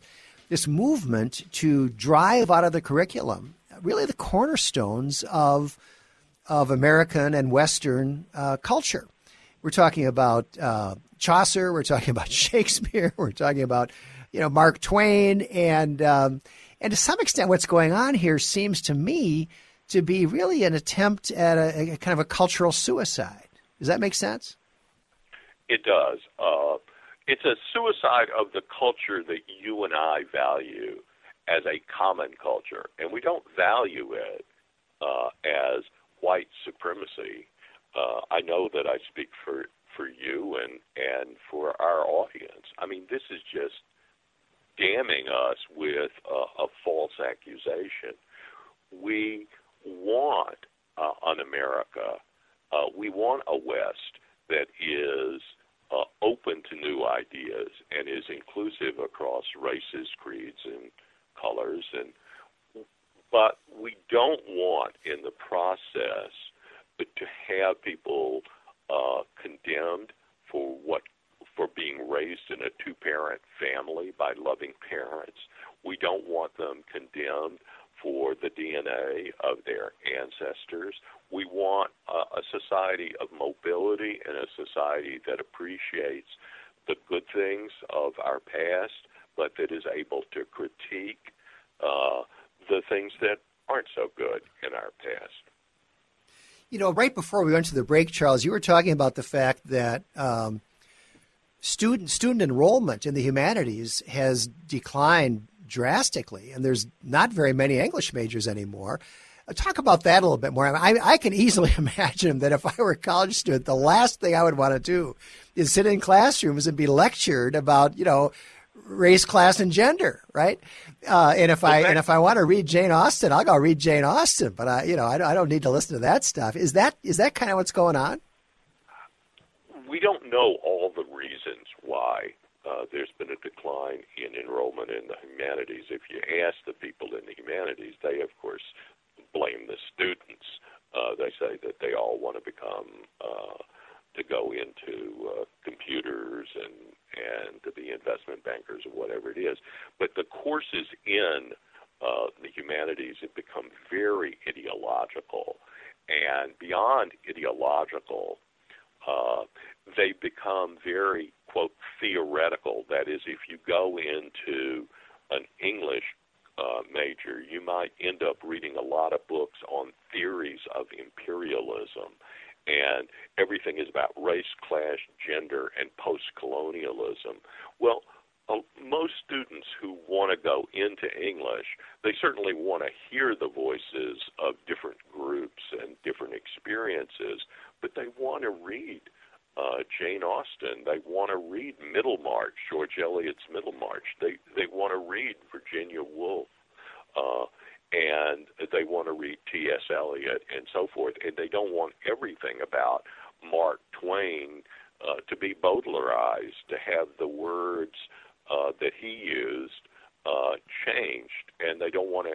Uh, I mean, uh, Mark Twain is a great uh, way to talk about race uh, in America, but you also want to read it as a great novel. Yeah, and part of what's going on here absolutely is the cultural suicide that we've been talking about, the, the deliberate, you know, leftist indoctrination, anti-Americanism, anti-Western culture.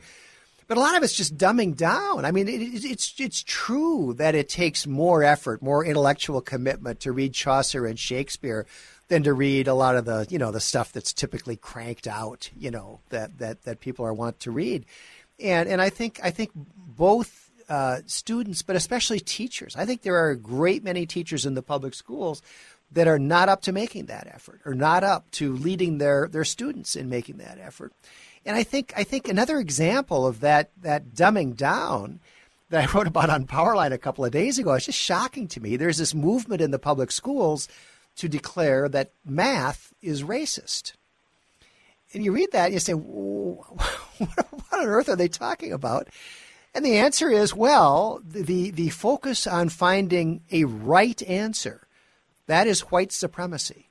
The idea of trying to solve a problem and get the right answer, that's very white.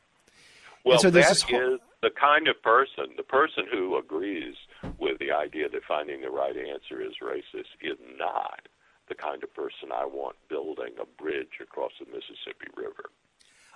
I mean, it's incredible to me, and it's all, that but that I idea. That I think underlying this, besides the sheer craziness, there the problem here is that when you move, and uh, the De- uh, Department of Justice is probably going back to this. This was the way Eric Holder looked at it.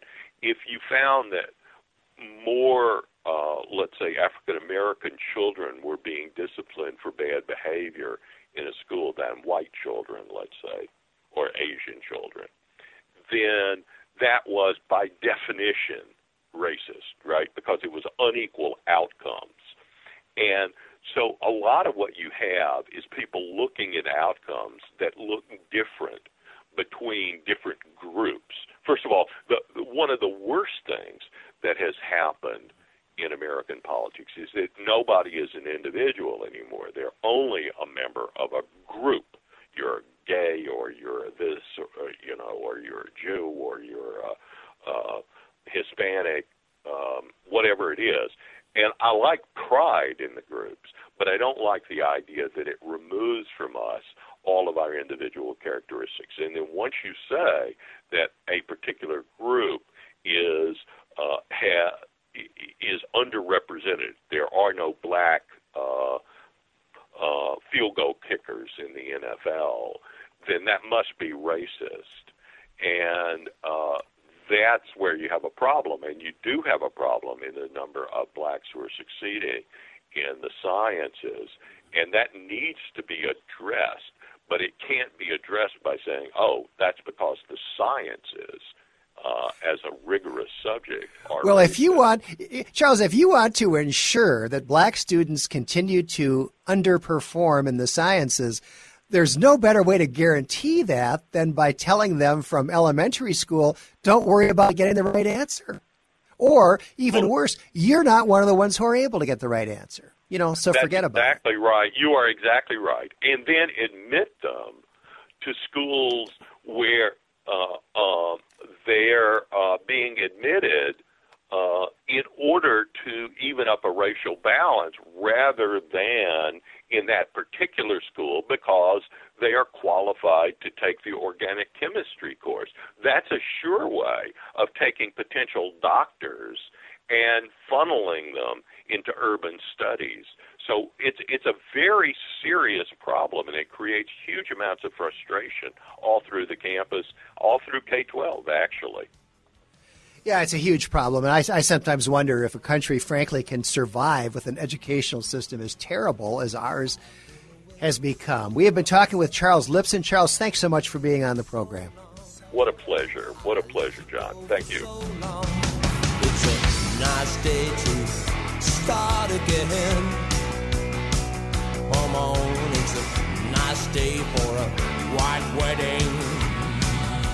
Exposing political fakers, fixers, and takers. He's Dan Proft, and this is The Dan Proft Show.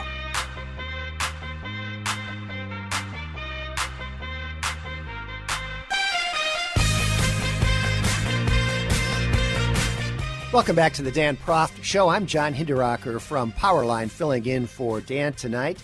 And we are joined now by Michael Volpe, investigative journalist and the author of Sandra Grazzini Rucki and the World's Last Custody Trial. Michael, thanks for being on the program. Thank you for having me.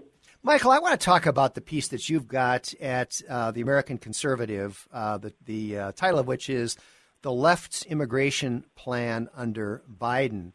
And um, and I I believe like like I think most conservatives that one of the real achievements of the uh, Trump administration was at least trying and succeeding to I think a considerable degree in getting a handle on illegal immigration. And uh, with Joe Biden as our new president, it, it, appears that the floodgates are are just open. Totally agree. Uh, I think that Trump, probably since at least Ike, uh, was the toughest on illegal immigration. And he made a lot of successes that obviously the media doesn't cover. Um, and Biden is unwinding all of them. And as I said in the piece, he's going to go farther left than even Obama because Obama, though he was generally open borders, deported more people than anyone in history. He was called deporter in chief by, by those who uh, would criticize him for that.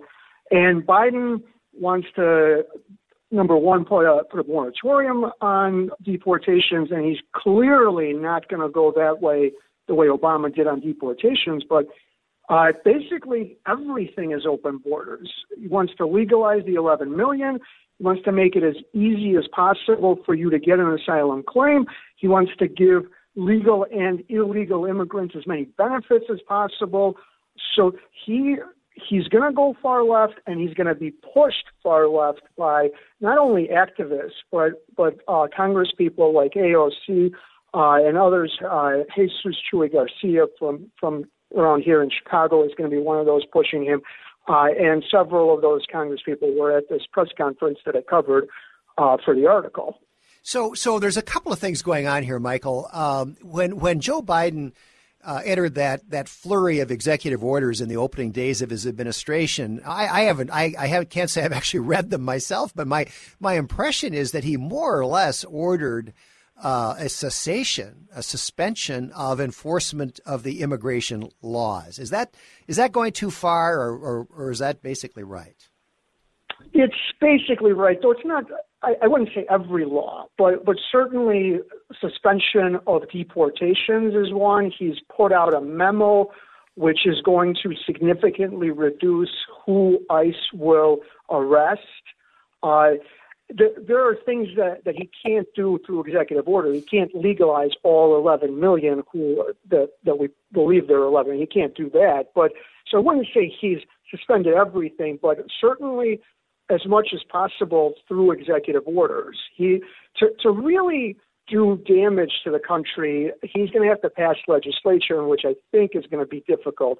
But uh, he's done as much as possible through the executive order process. Yeah, to the point where I know some people on the left were saying, "Hey, we abolished ICE without abolishing ICE." You know, that's been mm-hmm. kind of a, a, a, watchword on the left, and at least some of these folks are saying, "Well, we basically achieved that that goal without actually having to pass legislation." Right. He, you know what, and Obama did something similar to something called the Morton Memo. Uh, Morton, I think, was the director of ICE at the time, uh, which put in a, a de-emphasis on certain crime uh, and who you who you hold and who you don't hold. And uh, Biden has put out his own memo, uh, which I, it, it's not that they're going to arrest no one; they're just going to arrest next to no one. And at the press conference, there was only an activist who said defund ICE, that term, but AOC used terms like demilitarization and changing priorities. So um, I think all of them were talking about the same thing. Some of them were smart enough not to use an explosive term like defund ICE, but you are not going to see arrest of a lot of people, including drunk drivers, assaulters, and people who commit pretty significant crimes who are already in the country illegally. You're not going to see them arrested. You're certainly not going to see them deported. And again, that is a very big difference from the way President Obama handled it.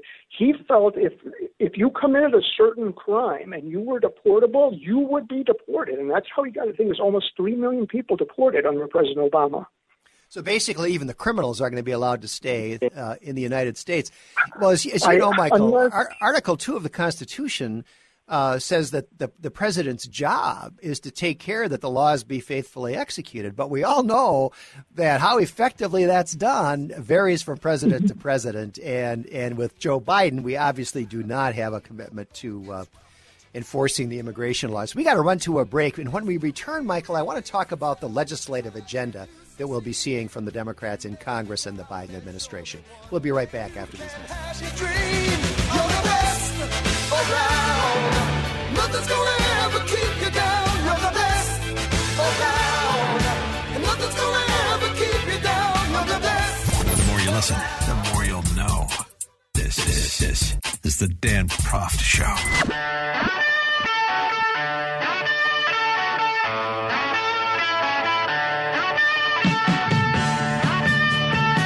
Welcome back to the Dan Proft Show. We are talking with investigative journalist Michael Volpe. And Michael, we've been talking about your piece about uh, the Biden administration and illegal immigration in the American Conservative. And there was a press conference recently where a number of Democrats got together and announced their immigration agenda under the under the rubric of uh, roadmap to freedom resolution. T- t- tell our listeners about that.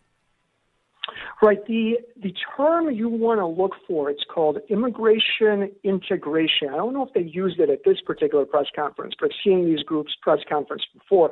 And what does that mean? It means cater to immigrants, legal and otherwise, in every way possible. So open the borders, legalize everyone who's here, but also give everyone legal and otherwise immigrant here as many benefits as possible, uh, other things that maybe we agree with, like cutting the red tape for if you're trying to become a citizen, if you're trying to get a green card, uh, but anything that makes it easier to get here and makes it easier on you once you're here, whether you are here legally or not. And certainly, uh, one of the biggest priorities, is, and, and this he can Biden can do without legislation, is changing that policy where people who apply for asylum who came here from, say, Honduras have to go back to Mexico.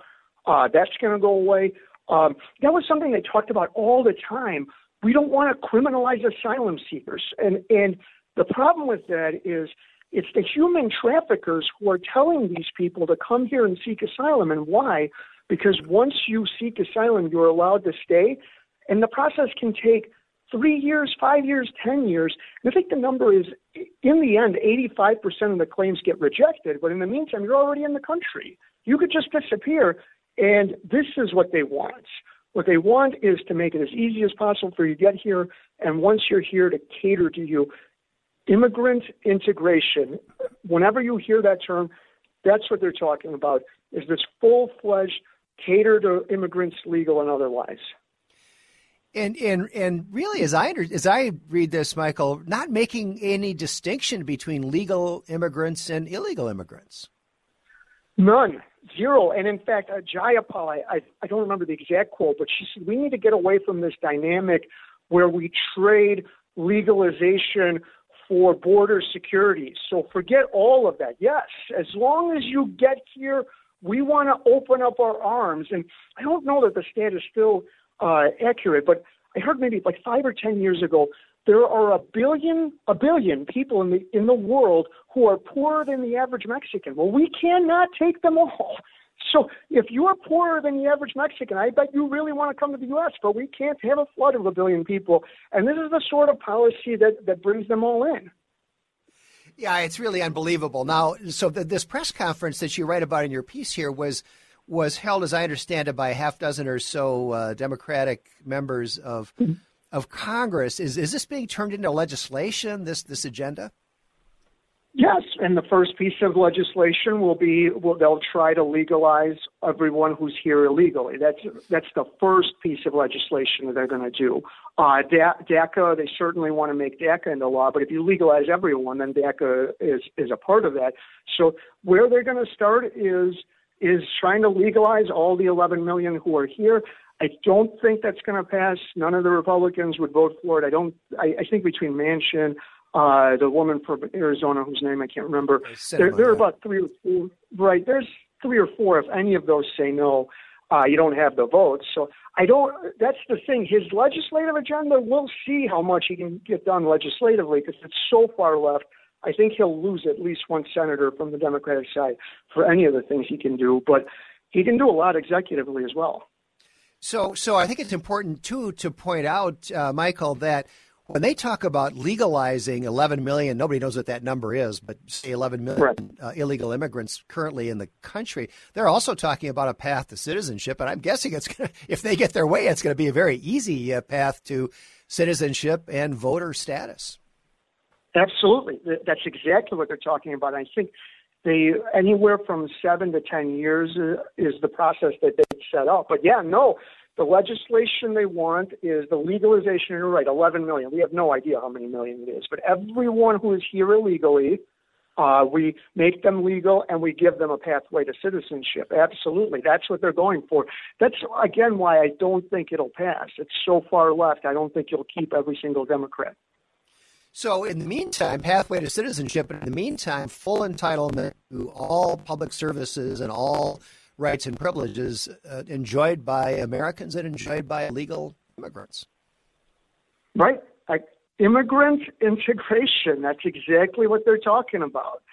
Cater to immigrants, legal and otherwise, every way possible. Make it as easy as possible to get here and give you as many benefits when you get here.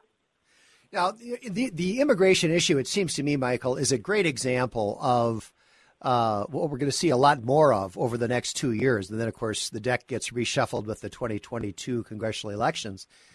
But uh, as a result of the two uh, runoff uh, losses in Georgia, the Democrats now have the slimmest possible control over the Senate, as well as a very narrow majority in the House of Representatives. And in theory, uh, if um, if if they hold all their all their 50 senators in line and then Kamala Harris casts the deciding vote, in theory they can ju- they can get just about anything through Congress. But um, but but realistically, um, w- w- immigration is an example of an issue. They, they they can't do it by budget reconciliation, which you can do on a simple majority. So they got to bust the filibuster, right? Right, right. Yeah, they they would have to bust the filibuster. Um, yeah, look, I I agree with you. As I said twice now, I I don't think they have the votes for a lot of the stuff they really want to do, um, but they will try. Uh, Biden, you, you know what Obama promised to try to do what Biden is promising to do now, which is try to legalize the 11 million, and then he got caught up with health care and it never came back up again. Uh, but that's been a priority for a very long time. Reagan legalized a million. Now we've got at least 11 million. You legalize 11 million. We'll have 100 million in about 20 years We're here illegally, I mean.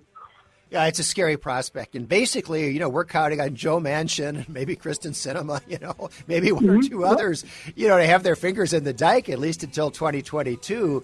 Uh, and Right. if not, there's some very radical stuff that could uh, could make its way uh, into law. Michael Volpe, thank you so much for being on the program. We're going to go to a break uh, now and be right back. Come on, baby. Don't feel the reaper. Baby,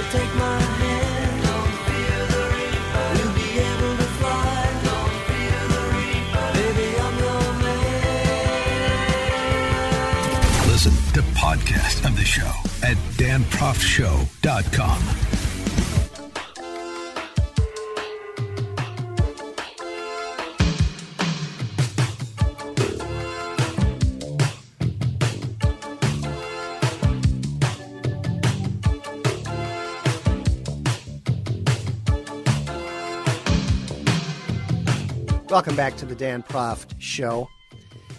Uh, I got the very sad news that Rush Limbaugh has has passed away, and and I don't think I can I can end this program without spending just a couple of minutes talking about Rush and what he meant to me, what he meant to the the radio industry and talk radio, and what he meant to conservatives and really to the United States of America uh, this medium that we are we are using right now, talk radio, uh, Rush just about invented it. I mean, I we wouldn't be here doing this uh, tonight if um, if Rush hadn't been the pioneer, if he hadn't shown the way, if he hadn't set a standard of of excellence in broadcasting uh, that the rest of us have uh, aspired to now for for many years. And it's hard, even looking back, to to assess Rush's impact on on our country. I mean, for for obvious reasons, uh, he, he basically made talk radio, uh, which is one of the very few outlets that conservatives dominate to this day. One of the ways we really get our messages out, and we really owe that uh, to Rush just about hundred percent. But it's more than that. Uh, he has been for decades a voice of common sense conservatism. He's reached millions of people and he's he's converted a lot of people. He's he's made conservatives in a lot of places where there weren't conservatives before. And, and one of the ironies here, the Democrats and the liberals always like to attack Rush and they would say he was mean and he was vicious and so on. And of course, as we all know who listened to Rush, that was the opposite of the truth. He was like your your uncle. He was the friendly, nice guy who kind of led you through the labyrinth to understand what was really going on in the political world. But there's rarely been a, a figure in public life who has been nicer uh, and more positive uh, than Rush Limbaugh. He enjoyed what he did, he loved what he did, and his listeners loved him and loved listening to him, and that came through every day on his program. And you know, Rush was never one to have a lot of guests. He'd have the president of the United States on as a guest, but that was about it you know, and and and what Rush Rush wanted to talk to his listeners. And the relationship that Rush had with his listeners is really one of the most inspiring things that we've seen in, in professional media. And and it's so fitting, and I'm so glad that that uh, Rush was honored a year or so ago by President Trump at the State of the Union speech, and he got the recognition, he got the credit that he so richly, richly deserved, and of course he would never have gotten from from our current president or most other presidents. So it's very sad news that Rush Limbaugh has, has died today, but I think uh, we can only be grateful uh, for the tremendous influence that he had and, and for the, the wonderful man that Rush uh, truly was. And so we say, uh, Rush Limbaugh, rest in peace.